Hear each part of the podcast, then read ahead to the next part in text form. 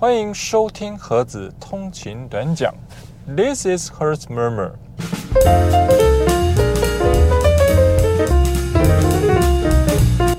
Hello，大家早安，泰嘎后，我是盒子。今天是中华民国一百一十二年三月二十一日啊，因为这个星期六呢，又遇到了下下周啊清明连假。的补行上班日，那所以我们这一集节目啊，预计播出的时间也就配合调整到这个礼拜六的上午七点钟，也就是三月二十五号的上午七点钟，那将会陪伴大家一起度过辛苦补班日的通勤时光。好，那我们的节目呢，呃，当然还是会啊同步的在我们。的我是盒子的 YouTube 频道啊，以及这个各大的 Podcast 的平台上面哦，当然包括了 Spotify、这个 Google Podcast、Apple Podcast 等等平台上啊，都会同步播出我们的节目。好，那么本周节目呢，按照往例啊，盒子会挑选一个啊近期发生的有趣的主题来跟大家聊聊啊。同时也会试着提出几个观点呢，来跟大家做分享。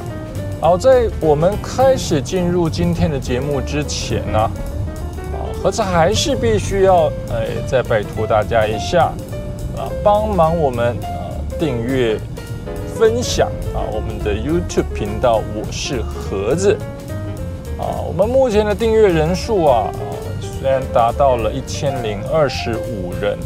哦，但是我们最近一年的观看时数啊，还是不到一千小时啊，啊，距离我们的目标四千小时啊，相当的遥远啊，啊，所以提醒大家啊，支持盒子啊，鼓励盒子之余啊，啊，我们影片呢务必要帮我们看到最后啊，同时也可以追踪我是盒子脸书粉丝团。也可以加入我们的脸书社团，我是盒子露营车的大小事啊，一起加入盒粉，一起分享第一手的车博消息。如果大家嗯有在尝试下载收听 Podcast 的节目的朋友啊，啊，在我们的节目的说明栏里面啊，会有跟我们一起分享留言啊，以及懂内支持的连接啊，希望大家可以啊，给我们的节目啊。啊，给盒子啊更多的支持与鼓励啊！哦，多多留言支持，赞助盒子晨光开讲的咖啡基金，让我们用一杯拿铁一起共度通勤的美好时光吧。好，那接下来就进入我们今天的节目内容。今天想聊什么话题呢？好，那我们今天要讨论的主题是国军接连出包。国防部长震怒啊！这一个时事啊，应该是大家最近在报章媒体上面应该都能够看得到的。好，我们就先稍微来讲一下这个时事的内容。国军接连出包，哎，出了几包？哎，出了两包。第一包是什么呢？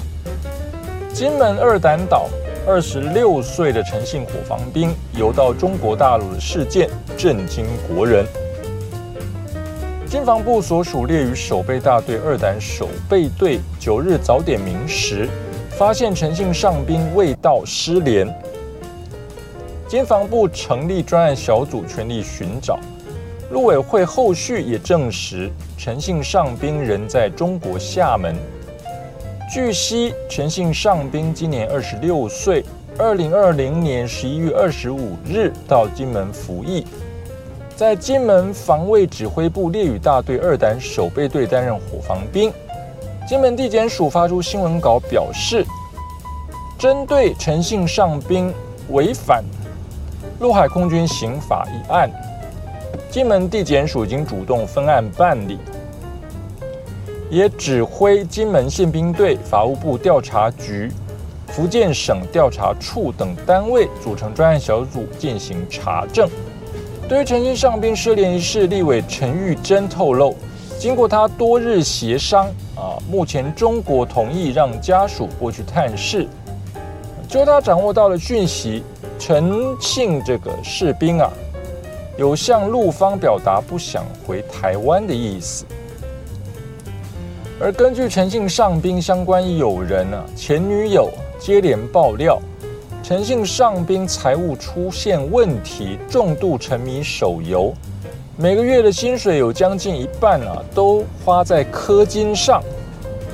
啊，陈男家属也坦诚啊，他有积欠四家银行三十多万的债务，呃，另外恐怕还积欠了地下钱庄。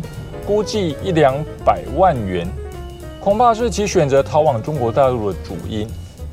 哦，这个就是哎，这个我们的国军啊，我们壮盛的国军出的这个第一包啊，啊，这一包啊其实还蛮严重的。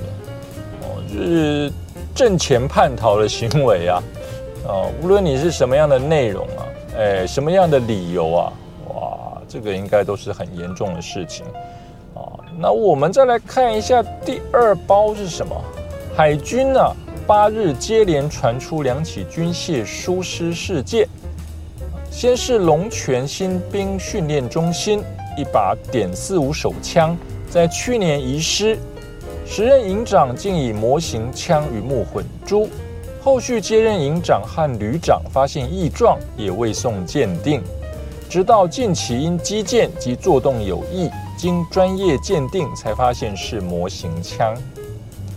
海军教育训练暨准则发展指挥部随即成立专案小组调查，并全面实施卸弹清点后，海军陆战队指挥部当日晚间又称，陆战九九旅也短少 T 九幺步枪枪击二件，已主动移送司法侦办。国防部长邱国正在立法院被问及连串的军纪事件啊，他重炮回应会办很多人，更称这个办呢绝对办到掉脑袋，没有话讲，坦言可能会往上追。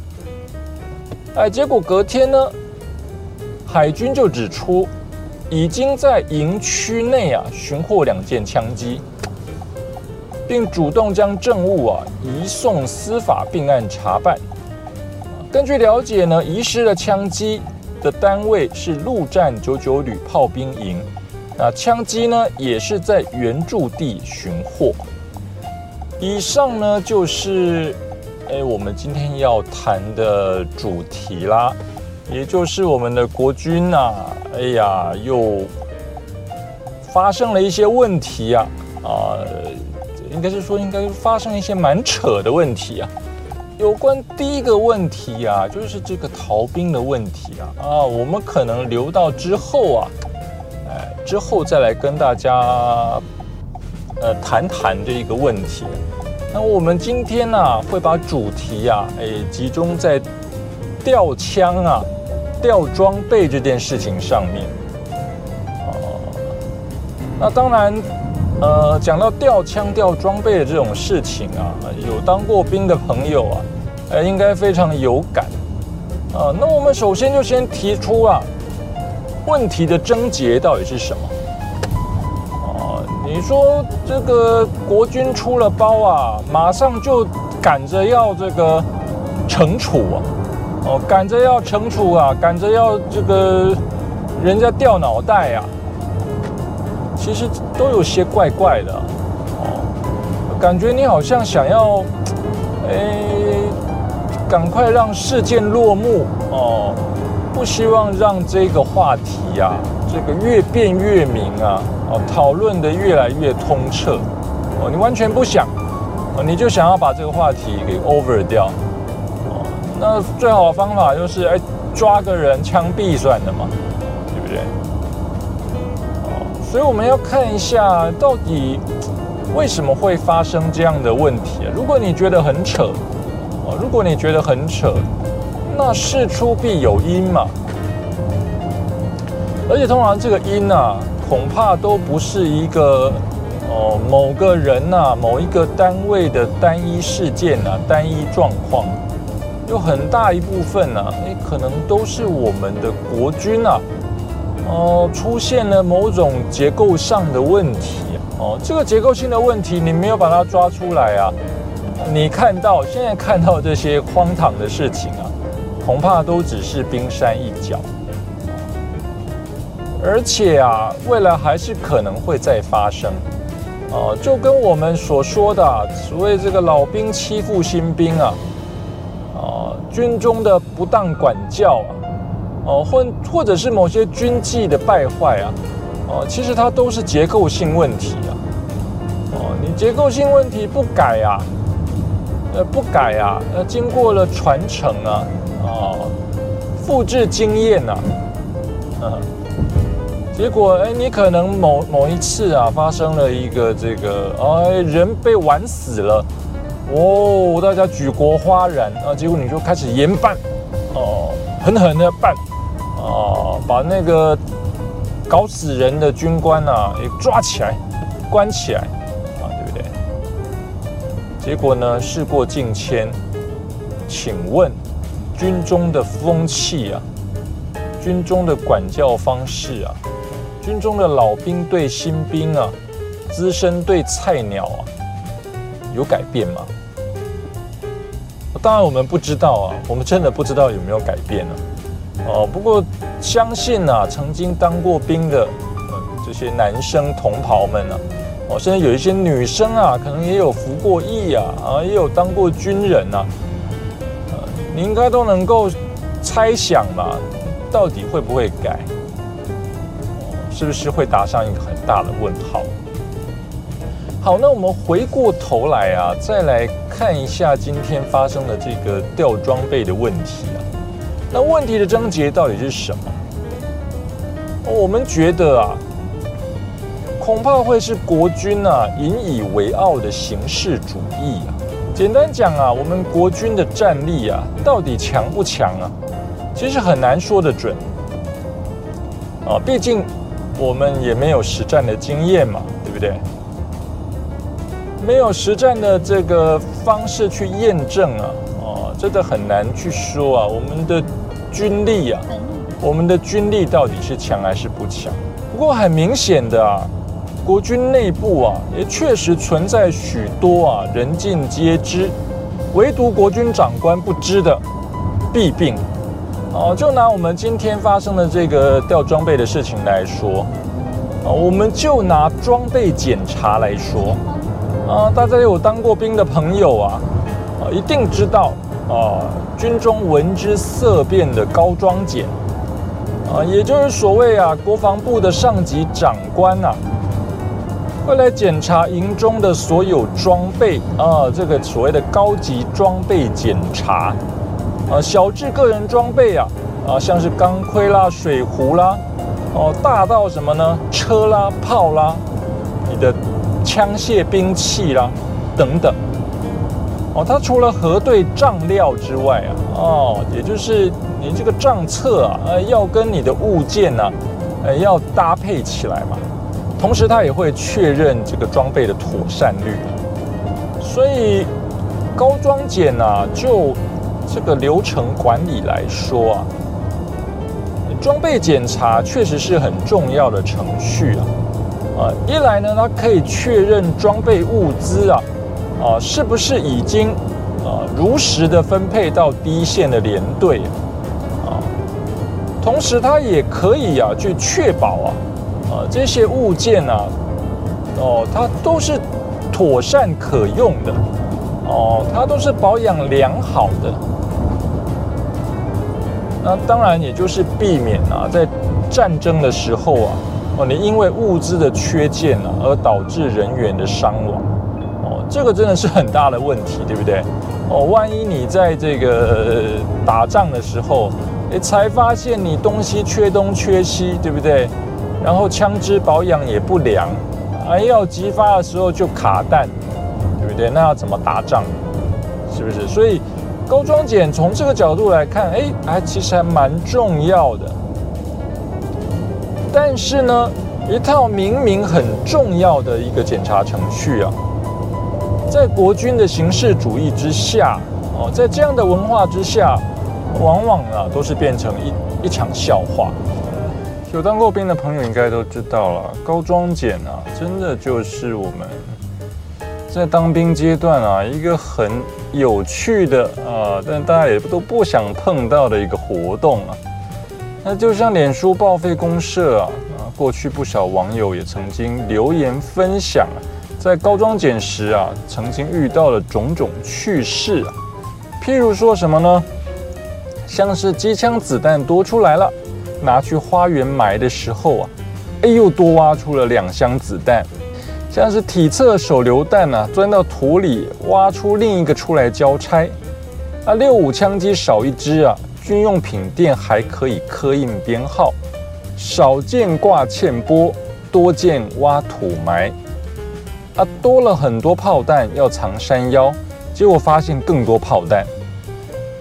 啊，曾经带着打饭班去倒厨余，啊，往厨余场走着走着，踢到一个六五 K two 的弹夹，只好再找个地方埋起来。你高装检过后，你会发现啊，除了核弹，没有什么买不到的。啊，这些都是网友啊，对于高装检的回忆就是这么奇妙。那我说各位啊，这个不只是笑话。而是真实存在的问题。哦，高装检它简单来说啊，也就是装备少了会出事，多了也会出事。那么部队啊，为了避免连坐法的惩罚，每一个连队啊都会想出来啊啊，或者经过传承啊啊，会有各式各样的方法啊来去解决哎多件啊少件的问题啊，譬如说啊。哎，你发现少了钢盔，哎，钢盔少一顶怎么办？他就找嘛，找不到怎么办？哎，不行就去隔壁连借嘛。啊，等高装捡完之后怎么样，再还回去就好。那多了装备怎么办？哎，装备也不能多，多了装备啊，就去找地方藏起来。十次有九次啊，在高装捡完了之后啊。哎，你也可能忘了东西到底藏在哪里。那诸如此类的荒唐事啊，每个当过兵的人呢，大概都可以讲一大堆。那由此可见啊，像新闻中啊这种拿模型枪啊混充手枪啊，哦，或者是这个枪击啊失而复得啊，完全都是可以想象的。哦，可以想象得到啊，事情发生的时候啊，第一线的阿兵哥啊，一定急到快要闪尿。那长官呢，就开始想方法解决嘛。哦，那能想到的方法到底是什么？啊，多半就是这些啊。可能你看起来有点荒唐啊，哎，但是啊，啊却可以过关的啊，一的一些奇妙的方法。哦，这也让盒子想到了一个，哎，过去在当兵的时候啊，曾经发生的有趣事情，哎，也是类似这种状况啊。呃，那个时候当兵的时候，哨所都呃配有了这个一挺二零机炮啊。那每天这个阿兵哥也是很认真，他都会这个做分解保养。那有一天啊，哎，就出状况了，在保养的过程中啊，他突然发现啊。那里面一个螺丝插件呢，哎，居然断掉了。那这个断掉的事情就大条了，因为机炮啊没有完，没有办法完成急发的动作。啊，这个我真的必须要说啊，我们在前线的部队啊，其实射击的机会相当的多，啊，射击的练习也是相当的，算是。呃，相对有有一些连队来说啊，其实是更加充实的啊。那常常涉及啊，也会造成，你看现在东西发生问题了，怎么办？那这个机炮啊，因为一个螺丝断掉啊，结果它不能急发。那大家想想啊，到底要怎么样排除这个问题？是要马上通报吗？会不会被骂？会不会被救责啊？会会出事的吧？那阿兵哥，呃，快要退伍了，啊，长官会黑掉吧？啊，会不会要我们赔钱？会不会被判军法？会不会被关紧闭？那无数这样的可能性啊，啊，一时间就在大家脑海中播放。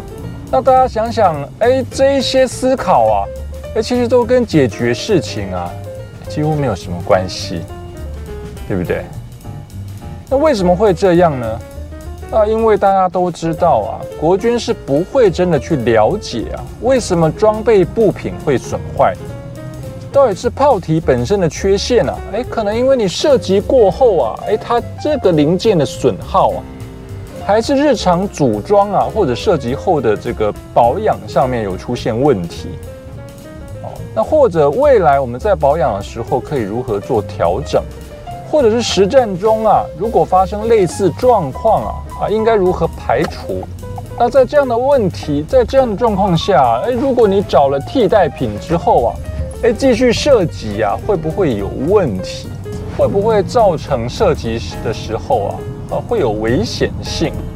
至少从这个角度来说啦，啊，国军的武器装备啊，啊，也没有像飞机啊，哦，我们飞机定有 MEL，就是这个什么最低装备需求的这样的一个 list 清单，哦，让使用装备的国军啊，知道缺少了什么部件啊，或发生了什么故障，啊，是不是还能够继续操作？哦。那如果你要继续操作啊，那你会受到什么样的限制啊？那结果大家都是传承什么？都是传承，呃，如何哎让这个问题消失啊？或者如何掩盖这个问题的方法？